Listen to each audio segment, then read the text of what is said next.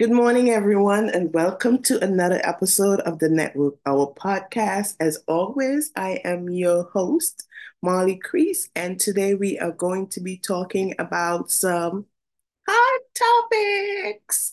Yeah, I love to get into hot topics. When we talk about hot topics, we talk about what's going on, but we talk about it in the sense of dealing with it with work and how it relates to work. So first topic we're getting into, I think it was either Tuesday or Wednesday, the Congress was having a meeting, they were having their session on Hunter Biden and talking about Hunter Biden. We know the reason for that session and what's going on there. I'm not going to get into the politics of it all, but Hunter Biden made a surprise visit into Congress because he's been telling them, I don't want to testify in secret. I want to testify in public, because essentially what he's saying, I don't trust y'all, mother, as far as I control you. And so I want it to be in public where people can hear what you're asking me and they can hear what I'm telling you. You hear what I'm telling you? Okay.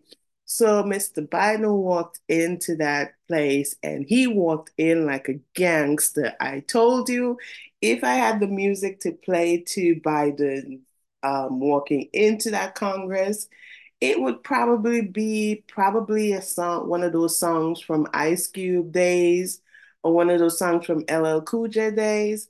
The song's not coming to me right now, but it's definitely a gangster. And so he walked in, he sat down, he listened, and then the moment when Miss Uncouth, unprofessional, all of the uns, Marjorie Taylor, went to start talking, he and his lawyers, they got up and they walked out. And it was epic. It was beautiful. I mean, TV gold, but that's not really what I want to talk about. What I want to talk about is the decorum that is lacking for that office and for that workplace. It seems as if Congress, it's not a workplace, it's a circus. And I'm telling you something, in our real world, in the regular people's lives, if we go into an office and we act like that, we would be fired, right? And so I am not sure why the same rules don't apply to those people in Congress. There is no way we can go to work and be looking at pornographic stuff on our computers. We would be fired. I correlate that to the same thing that Marjorie did when she walked in with those pictures, pornographic pictures of Hunter Biden, and showed them to the whole of Congress, which that was very disrespectful and she should have been suspended for that, right? On the job, Hunter Biden would not have been able to walk in like that. He would have had to make an appointment, blah, blah, blah, what have you. Also, the kind of things that goes on in there, it's very, very unprofessional and unbecoming and uncouth. And so we are looking real life at a chaos in a workplace. We are real life looking at a toxic work environment. And I don't know, a lot of those people in Congress, I don't know if they go to therapy. I don't know if they have people that they talk to, but that to be waking up every morning to go into a stressful, toxic workplace environment like that, especially if you are someone who really takes the office seriously and take your appointment seriously, and goes in there to see if you can make change and enact some changes, especially people like Representative Crockett and all those people that really seem to be there to make some changes for our people. That must be really stressful. I would like to know, and if I had the opportunity to meet any of them or to interview any of them, I would like to know, how do they get ready for their day, and what is the downtime or the relaxed time after that day is over, because I'm telling you, they have to really take care of their mental health and all of that stuff, because that's a toxic. It's a toxic. It is. Oh my God, it's a fool. It is definitely a toxic work environment. But I would say this, that they need to stop clowning in that place, and they need to start passing some laws and making some changes, because focusing on Hunter Biden for something that is supposed to be trivial, something that he's already paid for and all of that stuff, but you're still harping on it just because you want to get back. You want to do a get back. I didn't know we do get backs in our workplace, right? If somebody make a mistake or somebody did something wrong, you suspend them or you fire them, right? Trump was never the president, and doing a get back at Biden in the workplace instead of doing what you were put there to do, that is unacceptable. And we the people, as their managers, as their supervisors, as their employers, because we are essentially their employers, we're the ones who put them there, we need to exercise our right as employers to call them into a session, call them into a meeting, and fire their asses. And I hope that's what a lot of people is going to do at the voting box when they get to voting. Okay, I digress. On to the next topic, and it is still, we're still in the political vein, talking about Trump. He did, now, I've never met someone who is conducting an interview.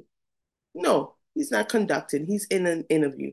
Because essentially when someone is running for a position, they're being interviewed, so to speak. When you do town halls, you're being interviewed. When you do those speaker, the word is not coming to me now, debates, you're essentially being interviewed by the people.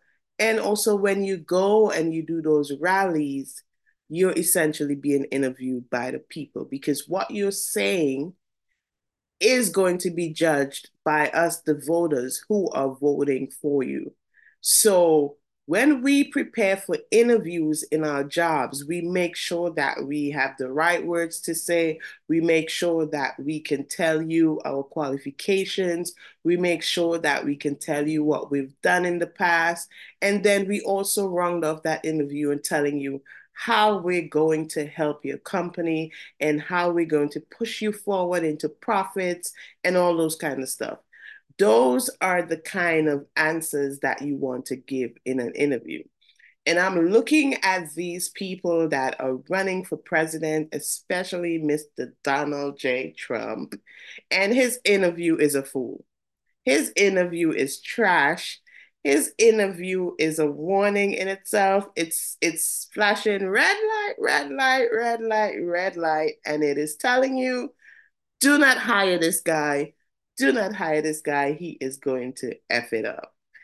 And you listen to him, and he's telling you all the foolish things he's going to do and how much he's going to act a fool if you give him the job.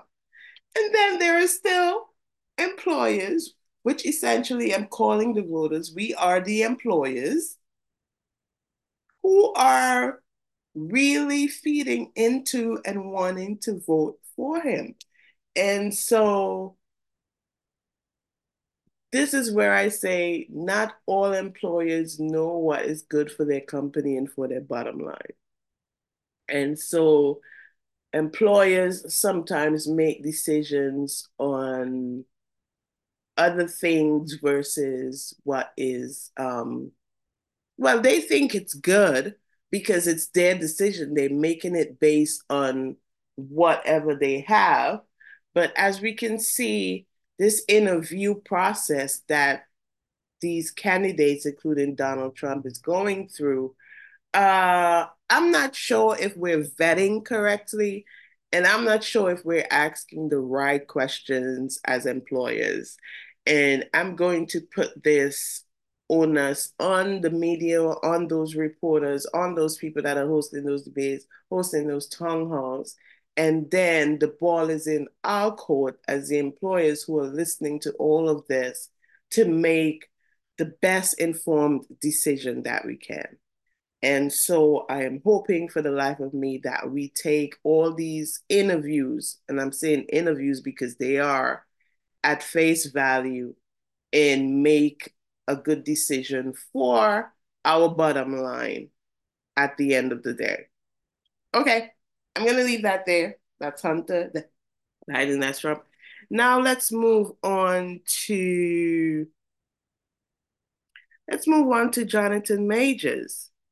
And I'm going to spin this in a way of why protecting your personal brand is very, very important, and why having the correct people around you to guard that brand is important.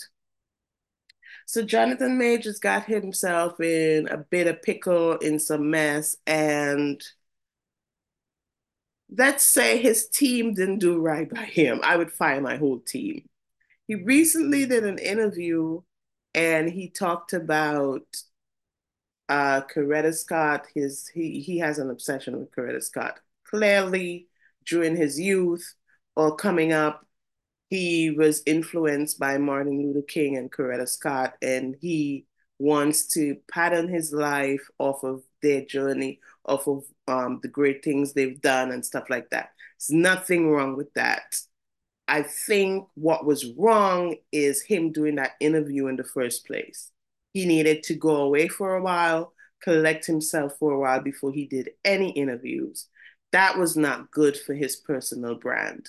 And then on top of that, him talking again about Coretta Scott King, referencing Megan Good as his Coretta, seeing that he had already mentioned that in a taping with his ex-girlfriend who was white, where in that taping, he sung the fool, he sung a maniac, he didn't sung right.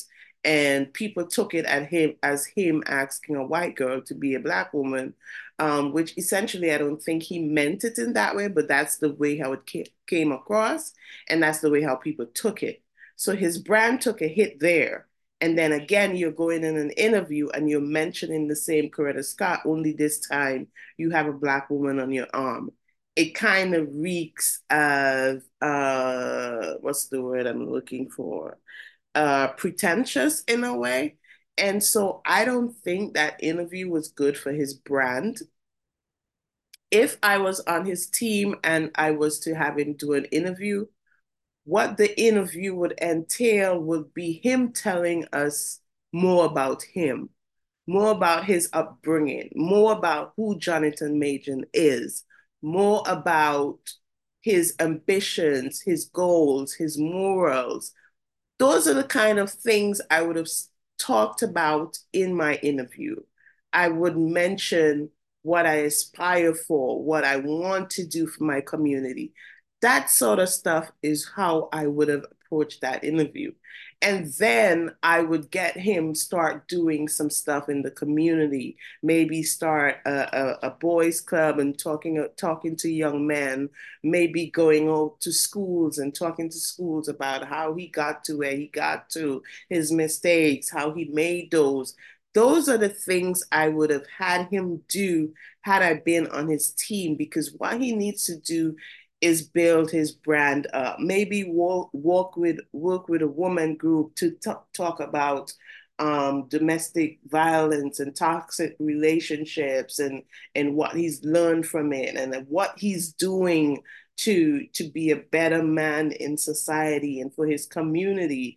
Those are the things I would have talked about in an interview. I would not have done this interview so quick to go into those things, because what happens is that you have not let what happened before rest, and you didn't give it enough time to marinate and for people to forget about it. And you've come back to back with another interview to try to clean things up, but you didn't clean things up. You made it even more messy. And so if I was Jonathan, I would fire his whole team. I would fire the person who set up that interview because they were not acting in his best interest doing that interview. And I think it was not good for his personal brand and for what he's looking to achieve. So it's so important for you to guard your brand. It's so important for you to be the author of your own story. And it is so important for you to weigh the market, so to speak, but the way what's going on. You got to look at social media. It's just like if you're in finance and you're investing and you want to make a decision, you got to weigh the market trends. You got to see what's hot, what's not, what's up, what's down before you make those kind of decisions. And I don't think he weighed what was happening, what was going on, and measured that correctly before he went ahead and did that interview. And me, if I was him, I would be sitting down with my team now and I would be saying, what were your reasons for putting me in that position? Because it just made me, it's just set me back two more points.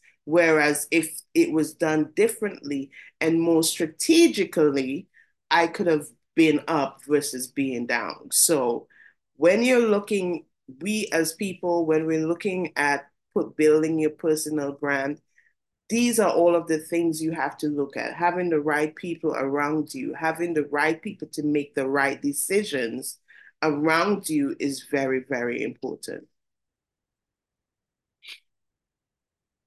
Now let's get to Taraji P. Henson. Taraji P. Henson was all over social media the other day, crying and talking about the disparities in that industry, especially for Black actors, and how the math ain't mathin'.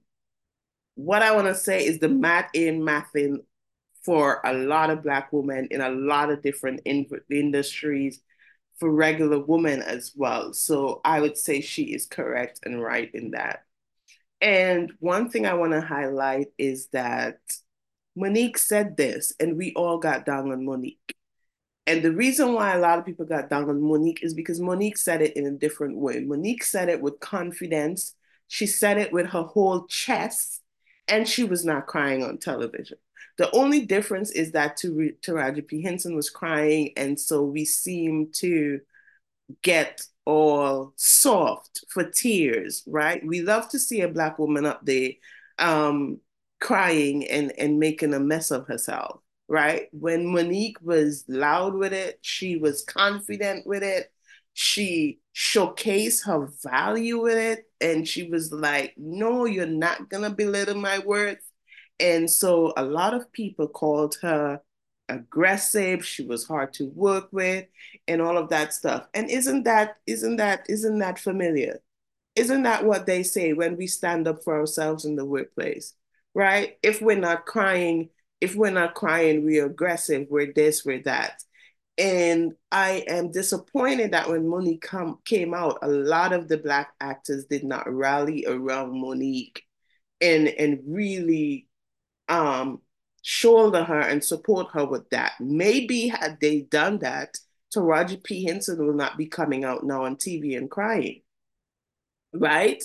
And we sometimes, as Black people, we fall into that stereotype and we criticize our own against our own progress, right? Because some of us were the same ones that criticized Mo'Nique. And now Taraji P. Henson is coming out and telling us the very exact same thing that's happening. And Hollywood, corporate, the patriarchy love to see us cry because they want us on our knees begging, groveling for crumbs. And this is where we as women in the workplace have to stand up and take our power back, realize our value, realize our worth, and stand together and combat that what is going on. There's gender gap, there's the white woman is paid more than us. Then we have the Black man and the white man that is still paid more than us. So we are at the bottom of the totem pole. And so fighting against each other is not going to accomplish what we're looking to accomplish. in order, when things change, when we look at the civil rights movement and all of those things that happen, things change because people stood together for that change. And I think what has to happen is that all over the country, women of color have to start coming together to realize and to enact that change. And so I'm sorry that when Mo'Nique came out, it was not a big uproar and a big coming together and a big supporting for Mo'Nique, but I guess it's better late than never. And so all these actors, Gabrielle Union, my girl Kiki Palmer, and all those people that are coming out in support of Taraji P. Henson, I hope it's not just a talking, but I hope there's going to be a coming together to say, okay, what are we going to do about this? How are we going to go in as a collective and dive deep and try to figure this out? And even in the workplace, in our regular women, corporate and all of that stuff, we have to come together and say, how are we going to figure this out? How are we going to secure and solidify our seat at the table that we're making the decisions for our own people, right? And then at some point, we have to ask ourselves that question as well. Am I going to wait on someone to realize and see my worth and my value? Or am I going to build that own damn table, erect that big ass table and bring people around with me? And let's shatter that glass ceiling and let's make opportunities for ourselves. And so I think that's the point that we have to get to, where we say, we're going to do this and we're going to elevate ourselves collectively. And when we do that, that is when that patriarch is going to see that they are not messing with us and they are creating their own value, their own worth, and their own table that no one can take away from you and that no one can cut down from you. And this moves right into Harvard president resigning, Claudine Gay. And this is another matter where they put us in there, affirmative action, diversity, equity, and inclusion. And they don't really want to, because they're like, you're in my space. And we're in spaces that we're not supposed to be in the first place. And then when we get in those spaces, they try everything in the book under the sun to devalue us, number one, to sully our name, number two, and to make us unemployable, number three.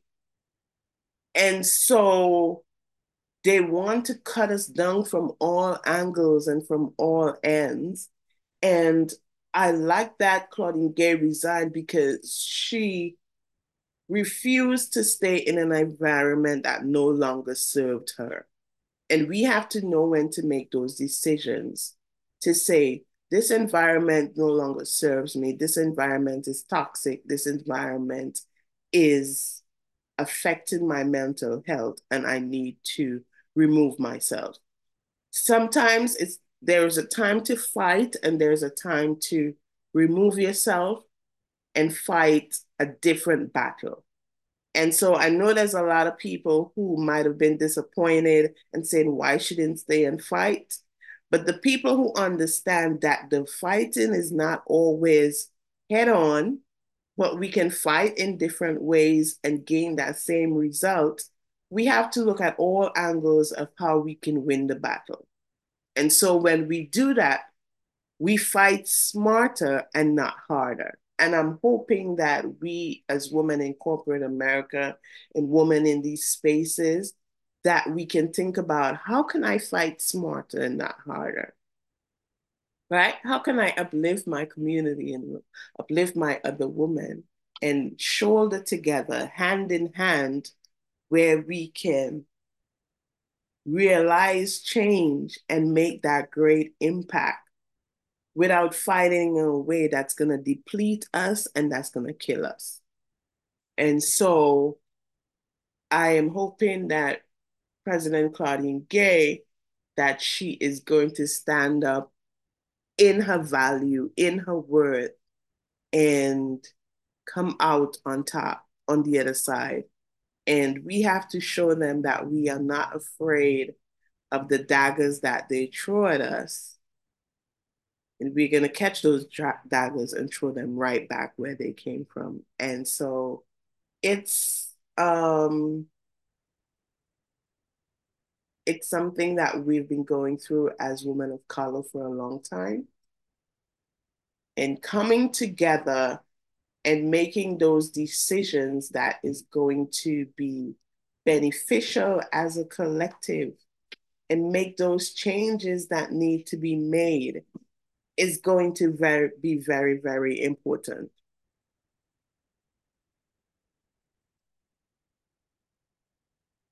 I hope you've learned a lot from this discussion. We've talked about toxic environment.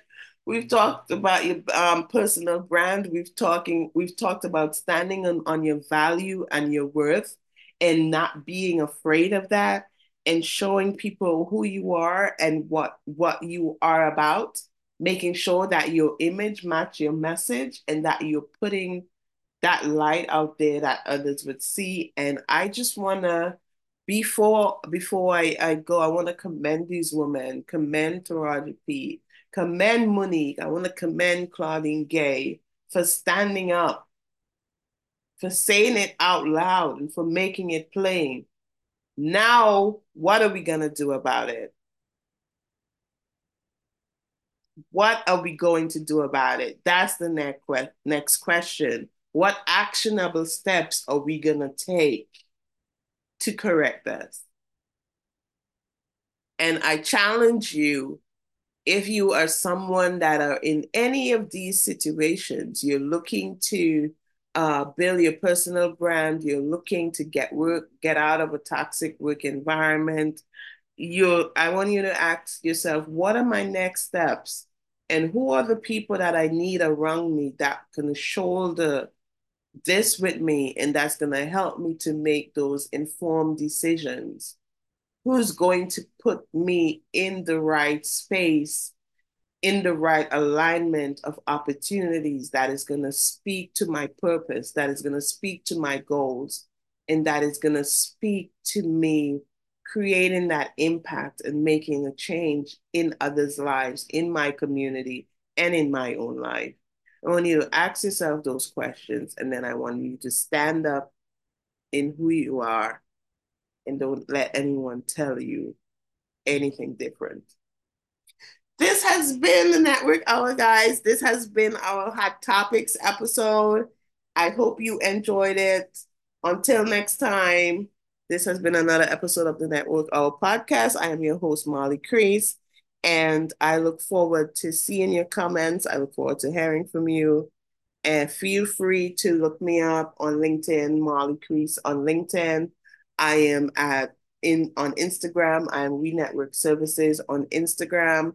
On TikTok, I am Mollie Crease on TikTok as well. Facebook, and We Network Services on Facebook. Also, We Network Services on YouTube. Let's have some talk. Let's have some real discussions. And let's really get into it.